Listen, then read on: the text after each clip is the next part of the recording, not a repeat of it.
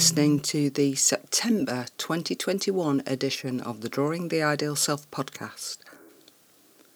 So, today, you know, given the time of year, I thought it'd be a good idea to have a think about transitions, particularly into school, but it could be university, could be a new job, or it could be uh, joining a class, anything like that. I've just started a pottery class and I'm working my way through that uh, in terms of an experience and understanding what people are talking about and developing new constructs. And at this time of year, you've got lots of people starting new things. So I thought it'd be a good idea to think about anxiety and the Kellyan version of that. So Kelly has a particular definition of anxiety he says anxiety is awareness that the events with which one is confronted lie mostly outside the range of convenience of one's construct system. In Bannister and Fransella's Inquiring Man, The Psychology of Personal Constructs, there is a nice explanation of that. We become anxious when we can only partially construe the events which we encounter, and too many of their implications are obscure sex for the chaste, adulthood for the adolescent, books for the illiterate, power for the humble, and death for nearly all of us tend to provoke anxiety. It is the unknown aspects of those things that go bump in the night that give them their potency. This definition is reasonably specific, but it does not involve us in thinking of anxiety as some sort of separate factor inside us. The separate factor, common sense statements such as he was driven by his anxiety, or psychological statements which talk about the person's level of anxiety as if it were a permanent trait at a given degree of intensity. Moreover, Kelly's is a purely psychological definition of anxiety, which does not require us to mix our metaphors further by recourse to physiological constructs. So, what's anxiety about? The awareness is important. So, if you're not aware that you can't construe a situation, you're unlikely to be made anxious by it. That's Kelly's theory. The experience of anxiety is related to that awareness and to not having the construct system that you need. So, if you think about some common everyday experiences, you could be going shopping in a foreign supermarket where you're on holiday, you don't speak the language at all. For me, that would be something like Russia, um, and you don't have any idea what the things are. So you look at the jars, you look at the tins, and unless they've got a picture on, you're probably going to avoid it. That going to the supermarket to get something, if you were self catering, could be quite anxiety provoking and it would be because you don't have the constructs that you need. It's probably unlikely to cause you fear because fear is the awareness of an imminent incidental change in one's core structures. Uh, and what Bannister and Fransella say is this is when a more peripheral part of our world becomes meaningless and unpredictable, we experience fear.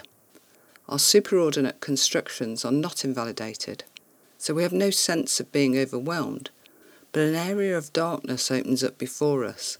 We feel fear at the impending change. So, for most of us, meeting a new experience can make us feel anxious, and our experience is related to the fact that we don't have the constructs that we need.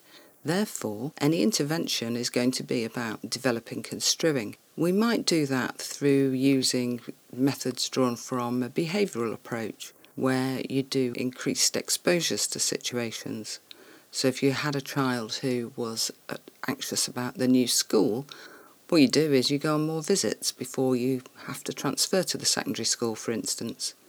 If you had somebody who was anxious about their new job, you might have them connect with people in that new place before they start work so that they could ease into the job a bit more easily.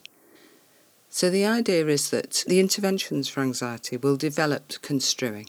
If you think about young people who are transferring to secondary school, they've been in a primary school, usually with few teachers, even in a big school, they'll be limited in terms of who will teach them in a week. So they may have three or four teachers, but it won't really be more than that. It's unlikely. And then they have to go to a large school with a physical environment that is a lot bigger and more difficult to navigate, as well as far more relationships to develop.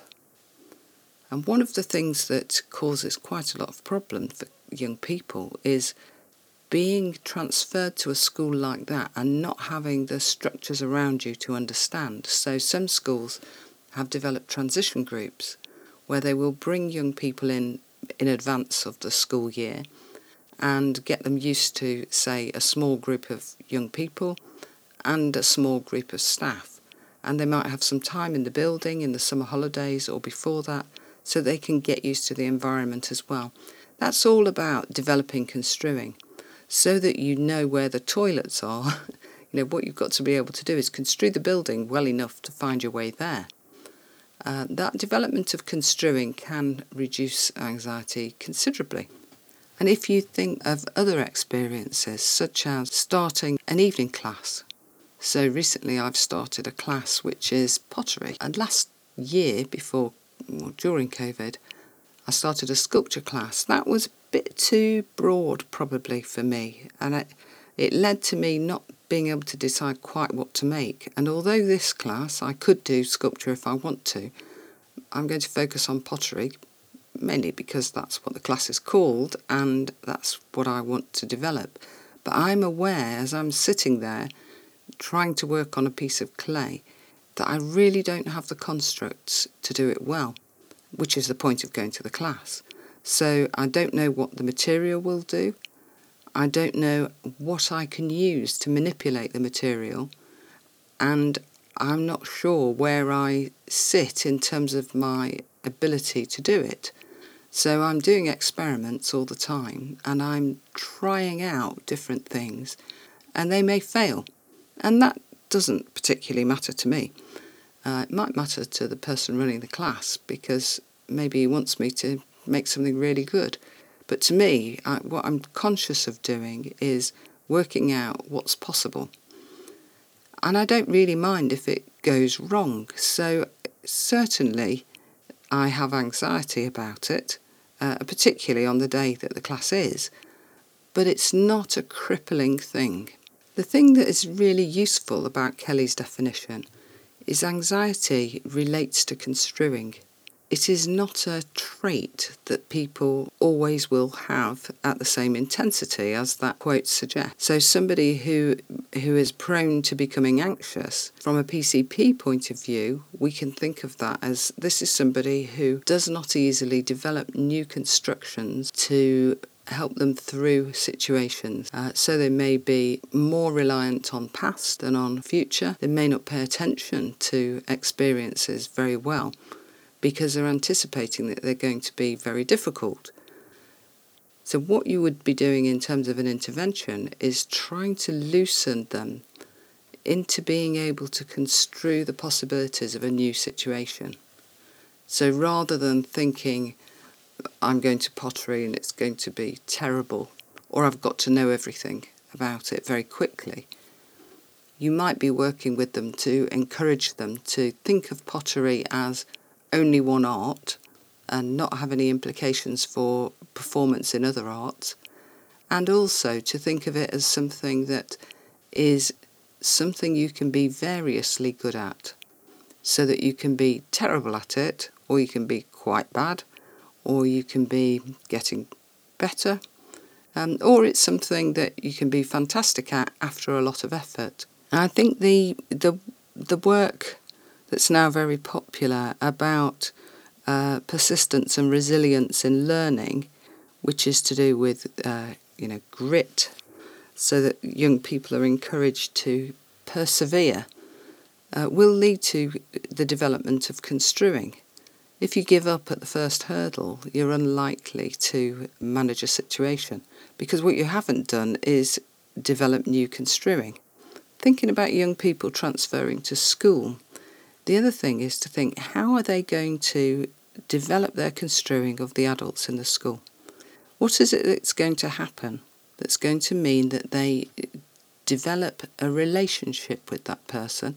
So remember, from a PCP point of view, that's entirely about being able to construe another person well enough to play a role with them. So in a school, that's a, a, a pupil being able to construe a teacher well enough to do well in their role of pupil.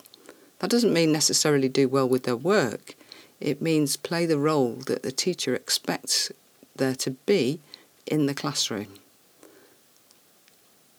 Now that's interesting when you find young people who really don't do that. So they play a role which doesn't fit with school. So they might uh, always be messing about, making jokes all the time. They don't respect the teacher, i.e., they don't talk to the teacher politely. They don't look at the teacher when the teacher's talking. They seem to be out to disrupt the lesson. One of the things that could really help with that is that young person getting to know that teacher in a very much more intense way. I guess at the beginning of school, particularly secondary school transfer, what happens is people play a role with a role. So if you know you have a teacher, you play the role of student or pupil. If you've got friends, you play the role with friends. But when you're in the classroom and the teacher is in charge, you play the role of pupil. Now, for some young people, they're not sure about the role of pupil and they might get that wrong.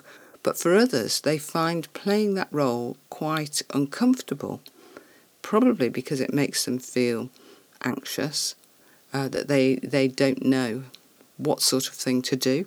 They don't know what that teacher likes. And uh, there's been a lot of work on creating pupil passports so that teachers can understand the needs of young people. So you might have one of those if you've got autism and the teacher, you know, has some information about you. They know what you're good at, they know your preferred way to work, they know whether you like to be praised or not, for instance. I always think that's only half of the story because what those students need is some way of construing the teacher more quickly. So, if the teacher had a teacher passport where they explain who they are and their role in the school, their interests, the way they like to teach, and what they have in terms of expectations of young people in their classrooms, that would really help those young people to have a better experience. I imagine that in a, a, sort of top trumps card. Uh, I don't know if you know that. It's a card with facts about cars or whatever and a photograph of them.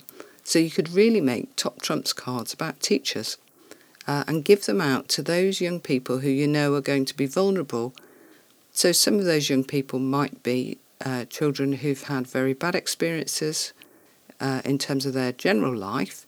So they may have a very poor home background they may have had lots of disruption so that they don't have the experience of continuing relationships, and new relationships can create anxiety for them.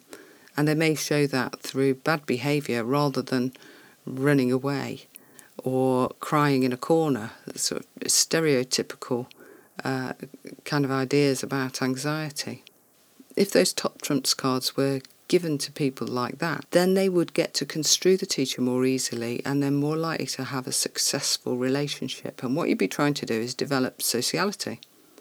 So you could have a card for the child, you could have a card for the teacher, and they swap over. So they can understand each other better much more quickly. The other thing that's useful about PCP is that you can borrow techniques from any kinds of psychological intervention. So you could follow a behavioural program with graduated exposure. So if you've got a young person who struggles with the organisation of school, so they they don't pack their own bag, they have to be dropped off by their parents, they don't get their homework sorted out, you could look at how you could encourage that through using a behavioural exposure approach. So you break the task down first, you develop those skills gradually. So, for instance, if you're packing your bag, you first of all pack your bag with your parent. You then pack parts of the bag yourself. So it may be you, could, you can use backward chaining and forward chaining. You pack the beginning and parent finishes it off, or you pack the end, little bits, and put those in and gradually you increase the amount that the young person does. The difficulty with this is actually you're going to be dealing with the construing of two people, the young person and the parent. So the young person may not be interested in developing their skills. What you want to know about is what the implications of having those skills might be. So if you can pack your own bag, would that to that young person be a good thing or a bad thing? Would it be something they wanted to do? What are the, the downsides of being able to pack your own bag?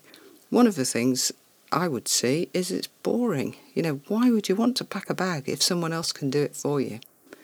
Uh, and we assume that young people want to be independent. Well, they probably do, but selectively. you know, there are lots of things that uh, bringing up children teaches you that nobody likes filling the dishwasher. It's not an interesting task. Uh, washing the car is slightly better, in my house at least, but filling the dishwasher is an absolute chore. And some of those things that young people have to learn to be independent, you have to really be insistent that they must do. Filling the dishwasher, to me, is something you can learn pretty quickly when you set your mind to it, probably when you have your own dishwasher. Um, and learning to wash up is the same. When you get fed up of having dirty cups, you will learn that actually, if you wash it properly, that will be better all round. You don't have to do it twice. But uh, most parents will have some kind of rules about when independence kicks in and how it looks. So uh, for my kids, from 14 to 16 kind of age, different for different ones, they had to do their own washing. Gosh, it caused such a problem at times. You know, they, they felt offended that they had to do their own washing. They didn't have to pack the dishwasher, mind. They didn't have too many things to do. It was only looking after their bedroom and making sure it was clean and tidy, which has worked variously at different points, but also doing their washing and they've got it wrong. You know, they've shrunk things. They've done all the things that I did when I was learning to do washing. That's a useful thing to learn before you leave home because it means that you can actually look after yourself. Uh, and for some of them, they've learnt to cook. Um, some of the others have been really reluctant to learn to cook. And I think that's related to both seeing enjoyment in the task itself and liking cooking eventually but also seeing the reaction of people to the food. Um, so, you know, anxiety about cooking would be related to not having the constructs to follow a recipe, not knowing how to follow a recipe. Alexa really helps with that. I've got an Alexa show, and although I'm reluctant to recommend Amazon because they're so rich, it really makes following a recipe a whole lot easier. not as easy as YouTube, mind. And I did hear that somebody is making audio recipes only. I've got a feeling it's Ruby Tandoh, or I think that's her name. She was on the Bake Off. Um, and that will be useful for people who've got visual impairment so they can follow a recipe and she chats away. Um, and I think that will make it easier for some people who don't want the distraction of watching something. They just want to hear it, which is kind of a bit like Alexa actually. So, going back to the issue about independence of school transition, packing your bag, although it is an essential skill, parents are going to have to be absolutely on board with that. So, whoever they're living with, parents or carers, needs to be able to allow that to happen and tolerate what happens when it goes wrong. So, when young people turn up at school and they don't have the homework with them, maybe they'll get a detention maybe not. For some parents, they find that intolerable to think that their child is going to do that because they weren't competent and they may find it very hard to give up their role of bagpacking. When I worked in the special school and I was working on the residential side, I did some work in the daytime with young people who were going to integrate into the day side of the special school, and they had been school phobic in a very severe way and we had myself working with the young person. At the same time, the head teacher worked with the parents at exactly the same time. So if the if the young person came in for a lesson with me for an hour, the parent came in for a session with the head teacher for an hour. And as those sessions became longer, he had to do more and more with the parents. So I can remember one time he took them to a garden centre and bought them a plant because he needed them to be out for a long time to allow their child to have the experience of being in the school and for him to be able to support them to tolerate the anxiety it created in them. And they found that very helpful to that process, and we did that very successfully with quite a number of young people who'd been out of school for a very long time. Uh, I can remember one boy who only who only went out at night, and he uh, was quite an academic kid actually, but he'd found secondary school very difficult in terms of the social side of things. Now he probably would have been diagnosed with autism, but he wasn't then. And his parents had learning difficulties which were very, very obvious. I'm not sure if they had autism or not. They certainly had very obvious learning difficulties. And I guess for him, school had been a place where he may have been bullied and teased about his family situation, which would have made life very hard. So he wouldn't go out at all in the day, but at night time he would ride around graveyards on his bike and ride around the streets. So he wasn't generally afraid, he was afraid, specifically of school. And he came in to the school, and it was his parents that had took to the garden centre. But his parents found him being in school extremely difficult because they had difficulties managing him and they didn't want him to be upset. The thing that worked for him was that he was uh, an academic boy who liked study. So we worked on a number of projects of his interest uh, I can remember one was about space, which is definitely, absolutely not my interest. Uh, and we worked on the his project. So he set the curriculum, and we worked together on those things, just for an hour at a time at first. At first, it was just a, a meeting with him and parents, and gradually, gradually, we could extract him from his parents and get him into a room on his own. But it was just me and him, and then gradually we worked so that he met some of the other kids in the school. No, it was a special school, so the classes were very small.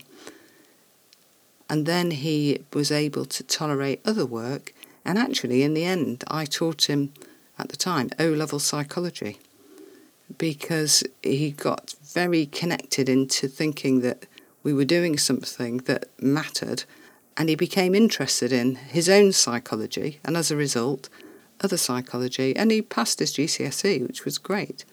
So, what you're trying to do in terms of anxiety is find ways to help the young person to construe things in a way that is much less anxiety provoking for them. So, instead of school being all bad, you might be working on some areas of school physically being okay to be in, and also some aspects of the school curriculum being okay to be in and some teachers being okay. I would suggest that any work with very anxious young people is unlikely to be successful without engagement with their parents or carers. In my experience has been that that takes a lot of work and is extremely valuable, and nothing works without it. Because if the young person goes home and starts to complain, you really need the parents to be on board with the need to persist. Um, because your constructs won't develop unless you have some repeated experiences. So, if you can go into school every day for a week, even if it's only for 10 minutes, by the end of that week, the way that you construe the school may have changed significantly. So, you've got more used to the noise, you've got more used to the environment, but without the experience, it's unlikely to be different. One of the questions I often ask parents is what's their greatest fear for their child? Uh, and that can throw up some interesting things. So it may be that they worry that they won't be able to contain their child's upset when they're distressed about things.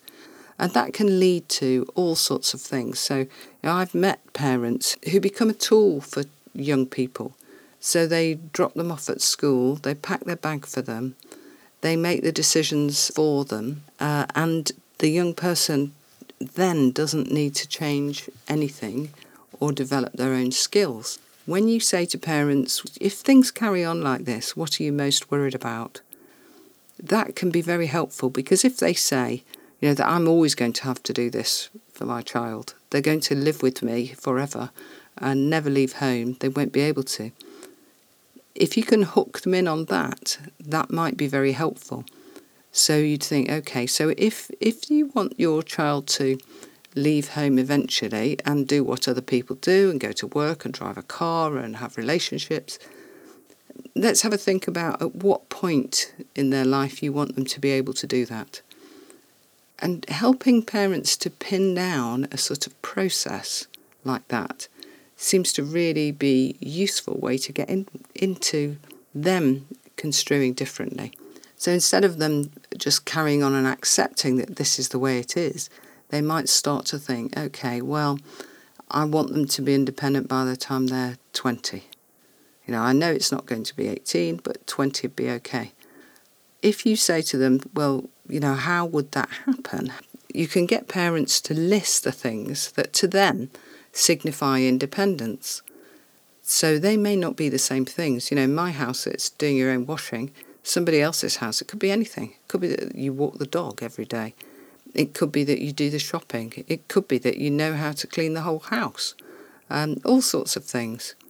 But independence in school is related to being able to go to school on your own, get your stuff done, relate to the teachers okay, and then come home okay. And the travel can be quite a tricky issue, particularly if you've got young people who don't have the friendships to support them. So, going to school on your own, walking down the road and getting bullied is unlikely to be helpful. Going on the school bus and getting bullied is unlikely to be helpful. Uh, and what we want to do is help children to experience those things, but in a very safe way. So it might be that in order to go to school on the bus, if that's determined to be the most useful thing, has to be very early. Or it has to be that they arrive at school late. Either of those things might be possible.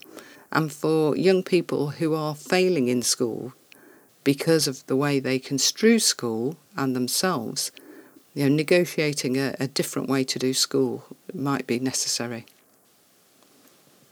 One of the things that could be helpful over this kind of first term for young people in a new situation, or for yourself if you've started an evening class like me, is to notice how they are construing things.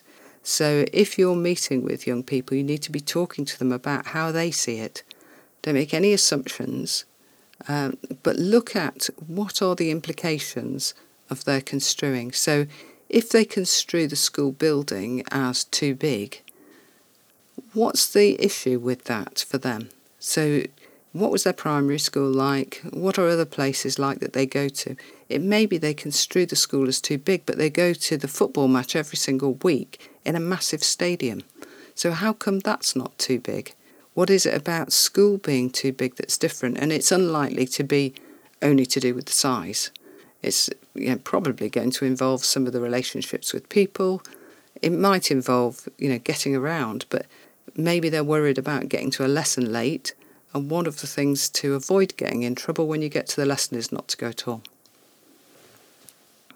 If they're concerned about getting their work done, then I would suggest that you need some intervention between them and their teacher so that you can develop the construing better, either of the subject or of the teacher and pupil, um, so that they can anticipate each other better.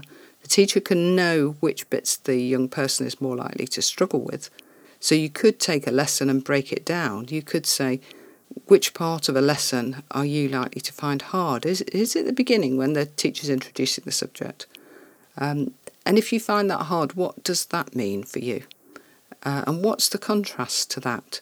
So, uh, when you look around the classroom, are there people who don't find it hard?